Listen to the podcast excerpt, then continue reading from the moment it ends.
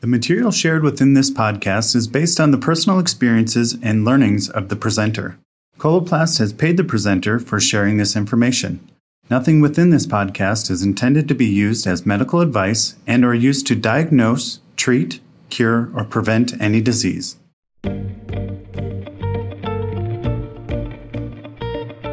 Welcome to the Coloplast Professional Bowel and Bladder Matters podcast, where we explore various important topics related to ostomies and continence. I am your host, Nina Willen.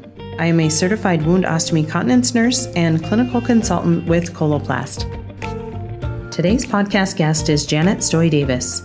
Janet has 34 years' experience in wound ostomy continence nursing and has been certified as a WOC nurse since 1985.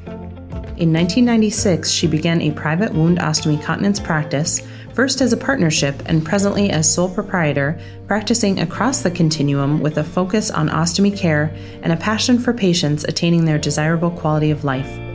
Janet runs three outpatient ostomy clinics serving different populations. She lectures nationally and internationally, has co authored both a home study course and an educational video, as well as published on the quality of life of people living with an ostomy. Janet also participates in ostomy and incontinence associated dermatitis research. Today's topic is part one of a two part series regarding ostomy assessments, and specifically the initial assessment in a patient's home. Thank you, Janet, so much for being here with me today. Thank you for having me. Yes. So we'll dive right into our questions. First is How do you prepare for an initial home visit with an ostomy patient?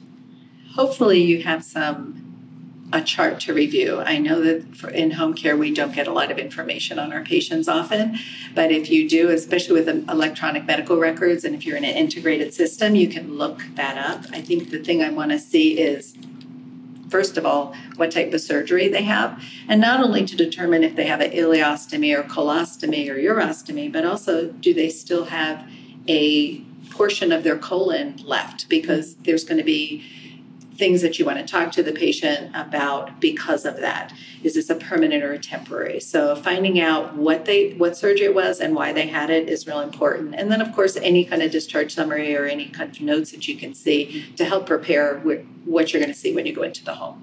So what do you bring with you after you've done that initial preparation? Um, what's actually coming with you to go see them well, it's kind of limited because I only have so much trunk space and so many pockets on my lab coat. But I try and bring mostly one piece pouches with me, um, a, a, a, variety of maybe flat, convex, maybe soft convex, and regular convexity. Two piece systems, I'm not part either one is good. It's just that the two piece systems i need more product. I need more space. So i can always order that for patients but i try and stick to one pieces just because of the um, the convenience of it. Mm-hmm. and then i bring an array of accessories um, ostomy powder um, some caulking material in the way of strip paste or rings and ost- uh, toothpaste. Mm-hmm. and i also bring ziploc bags for two ah. reasons. One is one for disposing of the old pouch, but also I like to put in the whatever I'm using for the patient along with a pattern. I want to stick that all into a nice little convenient packet. Mm-hmm. So I bring Ziploc bags with me, and of course gloves and things like that. Yeah, super. I love that. That's very smart. I mean, some literature. Okay. I forgot the literature. Yeah, I try and bring something in case they didn't get something when they were in the hospital. Okay, so educational, educational literature yes. for them. Okay. So as you're entering that patient's house, what are the some of the first things you're assessing? As you're getting there? Probably initially is the emotional status of the patient. Sometimes it's really obvious when you just are the door is answered and someone is frantic or mm-hmm. crying, and um, other people are very relaxed. And so I think knowing that are they struggling with the basic survival skills mm-hmm. or are they kind of managing pretty well and they're ready for some extended information? Mm-hmm. Um, so, really looking at the emotional status, who's in the home, who's caring for the patient, those kind of things help set the stage mm-hmm. of where I'm going to go. Okay. And I remember in my home care days, even looking at do they have running water? Yes. Do they have like those elemental things that you Very need? True. So yeah, I worked in the rural area of Arizona one time, and I had a couple patients that had no running water, so that was very that was a challenge. Challenging, yes. absolutely. if home care nurses wrote books, they would yes, be yeah bestsellers exactly. for sure. um, so walk through your assessment routine when you're actually examining that patient and figuring out where they're at with things and what they need. Okay. In regards to the ostomy sometimes when you go into the home and initial assessment, patients are still like laying on the couch or laying in bed. Um, some of them are greeting you at the door. But what I do like to see is how are the contours of their belly, not not just when I take that pouch off, but my assessment starts before I take that pouch off. How is the pouch wearing on them now? Are they bending right where the ostomy is? So looking at the environment that that pouch is in is really important before you get the pouch off. It's going to tell you a little bit about where you need to go and what maybe right away I think won't work a very stiff pouch maybe if they have folds. So um, it starts then and then of course then i take that pouch off and i always look at the back of the pouch. The pouch is going to tell me a story. And i you know i used to always look at the pouch um, and put it aside and in my mind i'm going through oh this is leaking here or this is a good seal or poor seal. Now when i take that pouch off i ask tell the patient to look at that pouch um, I ask them, is this, if they've done a couple pouch changes, I might ask them, you know, is this how it usually looks? Mm-hmm. So it gives me an opportunity to tell them that, yeah, that's a good seal, or no, this is not what you want to see. And I can go on there and kind of teach them as I'm yeah. going. So I'm looking at the back of the pouch, and then of course I'm assessing the stoma because it's a new pouch. I mean, a new stoma mm-hmm. creation. Mm-hmm. Um, is the mucocutaneous junction intact? Yeah. That's where the stoma and the skin meet and then what's the condition of the peristomal skin? And then i that's my assessment part. And of course what's the output? You know what am i dealing with? Am i dealing with a high output? It's just going all over or am mm-hmm. i dealing with something that's starting to firm up? Um, or is it a urostomy? So those are the things that i'm looking at initially. Okay. So what happens when um, so you're doing this assessment and the patient maybe isn't even looking at their stoma they you know they're they're removed from it all how do you approach that as you're going through that assessment that's are good, you helping them yeah that's a good question because everyone asks me oh they're not looking at it what do i do mm-hmm. you're not going to be able to force somebody to process through and cope with their ostomy you can't force that. Now, a little bit depends on are they living alone or is there a caregiver? I can ask them, are you ready to look at it? Um, I remind them that it's not painful. It looks really, you know, like it would hurt, but it doesn't. Mm-hmm. You know, I kind of, I, the the way I explain it to patients is this is part of your intestines. We feel food in our mouth. Once we swallow, we have no idea where it is. So mm-hmm. there's no touch sensation. Sometimes that helps that they're not so fearful of it, yeah. that they're not going to hurt. Um, a little bit depends on the patient. Um, is are they depending on a caregiver, a spouse, or a or a a daughter or son to take care of this? Mm-hmm. And is that family member okay with that? Generally, I find that they will start to look at that when they're ready.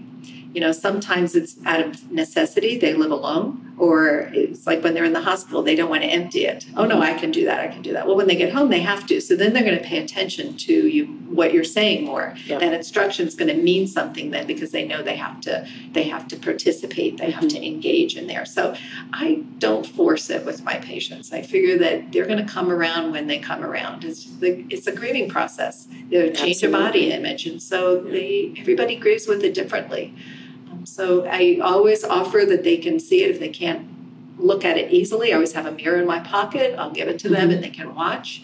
So it, it's it really varies. Yeah. But I don't force it. Yeah. I heard a statement one time and I it resonated so much about just meeting them where they're at. Yes. And and going from there. Because yeah. they're not gonna really hear what you're saying about anything else if they're not ready to exactly move forward with yep. it. Good statement. So yeah. So tell me what factors in the home might affect your pouching and care recommendations for a patient. I think the the functional ability of the patient. Are they going to be able to be caring for themselves? Um, you know, they had a stroke. Um, are they blind? Are they can they get up and move around? Are they going to be emptying it in the bathroom? Mm-hmm. Um, is a caregiver going to be emptying that for them? You know, what would make it easier for a caregiver? Um, you know, you might want to do a close. I mean, a a two piece pouch if someone's caring for the patient because it might be easier for them. Um, even the direction that you put the pouch, if they're going to be sitting or they're going to be lying down, are they bed bound? Um, maybe related to survival skills. Um, you know, are they really in that basic just needing to get a pouch to stick? Um, and they can have a lot of other information. You want to keep accessories down to a minimum. Mm-hmm. You know, all of those things, depending on the emotional state and the, just the whole environment of the patient. Is it a clean home? Is it a Mhm. cluttered home? You know, can they find their pouching and all the supplies? And some care nurses, you can go in, and sometimes you can't find anything. Yes. It's scattered all over. Yes. So, so all of those things kind of play a role. Okay. Are there um, are there different online or printed resources that you recommend or utilize for your patients? Um, you had mentioned in the beginning that you bring literature in. Um, talk a little bit more about those resources. Well, all of the manufacturers have great literature out there that um, I actually use in the acute care setting as well to Mhm. give them those initial resources. They, I give them the websites for the um, for all the manufacturers because they also have really good online resources. Um, We have a lot of YouTube videos. People surf the, the web, so I try and give them reliable sources Yes. um, for YouTube. Uh, the University of Chicago, Jan Colwell, who, who is well known in the ostomy world, she did some great videos through the University of Chicago. So I give them actually how to search for those on YouTube. So they have those. Mhm. Um, we have support programs, so the manufacturers have, um, for instance, Coloplast Care program really helps that we have they have care advisors that reach out to those patients and kind of can answer questions and give them products if they need Mhm. um, to sample. So all of those things I think are important. Um, trying to get them to reliable resources um, is what we try and do. The other thing they have out on WOCN, which is our national organization, Ostomy Continence Nurses, they came out with a interactive online assessment, peristomal assessment guide, peristomal skin assessment guide, PSAG. Mhm. And they have one for consumers and they have one for uh, or clinicians and they have one for patients. Yep. If you're if someone's not versed in a lot of ostomy care, even as a nurse, I think the consumer one gives them a little bit more information because they have some videos and stuff on there as well. Mhm. And they kind of walk you through if you have if you're trying to assess peristomal skin and you have some problems, it, it works you through asking you, is it near the stoma? Is it on the outer border? Is it red? Is it denuded? Is it white? Is it gray? Just, you know, is it is there a rash? And they try and get walk you through the steps to try and give you some direction of how to approach that problem. And then of course they direct you back to an ostomy nurse if it's something that goes beyond that or they that isn't very simple. But it's a really good resource, um, I think, for both patients and uh, clinicians. Awesome. And I know also on that website there is a search function for them to be able to find uh, an ostomy nurse Yes. near them, which I think is a an important resource for nurses and patients to know about. Yes. Um, Very so true. An- another good resource. So you mentioned um, that assessment or that um, peristomal skin assessment being a resource for patients and then also for nurses. Any other resources for nurses that you recommend? Um, I think actually all the things on the manufacturer websites are really good. Um, and the WOCN website has a lot of um, information that you, some of the information you don't have to be a member for, Mhm. and they'll have some information on there. Yeah, just to encourage people to go to WOCN.org to Yes. look at what those resources are, even if they're not a member. There's a lot of good info Yes. on there, like you mentioned. So you've mentioned survival skills a couple different times now. Mm-hmm. So talk to me about what what are those survival skills that you're referencing um, that patients first need to understand um, when they have an ostomy. The basic it would be know when to empty the pouch and how to empty the pouch. That's probably the first thing that the patient themselves does. Uh, and then when to change a pouch and how to change a pouch. Now, Mhm. sometimes that is initially a caregiver, um, and then the patient gradually starts to participate in that change. Of course, depending on the patient and how how assertive they are in their own care. Mhm. But emptying, changing, and when to call for help. Usually, I tell patients that if you're ha- if the skin isn't in good condition or you're having trouble with the seal, to call someone. And usually, if if they change that pouch again, one or two pouch changes, that skin is not clearing up, and they've done everything that they know they need to let us know. Mm-hmm. So, but the so I guess the basic survival skills would be to empty and to change the pouch. Now, ileostomy patients are a little bit different. Um, the highest rate of readmission for patients, especially with ileostomies, is dehydration.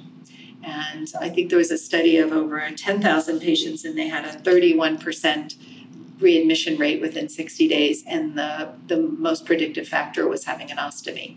So, those high output ileostomies, that is a survival skill in itself that they need to keep hydrated. Mm-hmm. So, we tell them water. Um, everyone thinks about Gatorade and they drink a lot of Gatorade. Well, Gatorade has a lot of sugar and actually can be counterintuitive if they drink a lot of them, thinking they're giving themselves all that salt and potassium. Those are the things that they lose.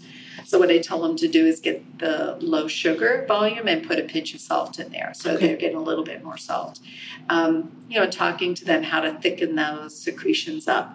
Those are important, just as important as probably pouching for those patients, so they don't get readmitted or have to go to the emergency room. Definitely. So when you back to um, the first couple of survival skills you mentioned about when to empty and when to change, can you elaborate on what you actually tell them as far as that um, education? Um, about a third to a half full. Mm-hmm. I usually tell them a third because I know it'll get done by a half. and that's of stool or air. You know, they get a lot of ballooning, what we call ballooning, because they have a lot of gas. And that usually is in the first month or two. They have a lot more gas, regardless of what they eat, just because of surgery. So they have to keep that emptied because I tell them if it gets too full, there's nowhere for that pouch to go except off the skin. So emptying that before it gets too full. Plus the weight of it is actually, you know, can be detrimental to that seal. Empty it when it's a third to a half full and changing it. I usually tell patients in the beginning at least every three days until I see them again and I can determine what that wear time is. Learning the wear time is an individual thing, so I just tell them um, every three days at first. I try and get people long term to empty just, I mean, to change twice a week just mm-hmm. because it's easier for them. I don't want to be counting how many days was it? When do I have to mark on the calendar? I just know every Monday, Thursday, or every Monday, Friday, I change it. So they get two days a week that they know that they just change it. So, mm-hmm. but back to that, the survival skills would be uh, um, third to a half full, empty it, change it every three days and and then we'll go from there as time goes on. Yeah, and I love that idea of the the future being like designated a couple different days because I feel like that just gives them so much more control yes. over their life and their ostomy so that they know this is when I'm going to change it and I don't have to worry about it potentially leaking in between if I right, go too right. long. So yeah. that element yeah, I try and tell people my goal for you is to fit this ostomy into your life, not to fit your life around the ostomy. Yes, I love that. Yeah, absolutely. So, in closing, what is one pearl that you would have for home health nurses seeing a patient with an ostomy? Probably to remember that the, when we're talking about this is very early on. So, I think initially the nurse has to remember that the pouch is going to tell them a story. So, looking at that pouch so it helps direct your care if the if you take the pouch off and there's a poor seal, you know that the quality of life of your patient is not going to be good if that thing is is we have the quote unquote silent leak hasn't really come out all the way on their clothing yet, but it's actually getting out from or undermining and affecting their skin. Quality of life of our patients is utmost. Important. So, looking at that pouch to determine what kind of seal they have and tweaking your care after that. If it's if there's a crease there and it's sneaking out at three o'clock, maybe I need a little bit of caulking there to mm-hmm. kind of plug that up. Um, it was the whole thing eroding away. Maybe I left it on too long. Maybe it's really caustic effluent. So looking at that pouch, determining why it looks like it does, and and taking those next steps to change that to get it to the optimal good seal. Quality of life of the patient is good. They don't have to worry about it. They feel more secure and they they kind of go on that road of living with an ostomy and adjusting. Thank you so much for oh, talking for with me today me. it's yes. a pleasure. Wonderful. Thank you for joining us for this episode of the Bowel and Bladder Matters podcast, part of Coloplast Professional where we believe clinician education related to ostomies and continence matters. For more educational resources from Coloplast, Visit us at coloplast.us slash professional.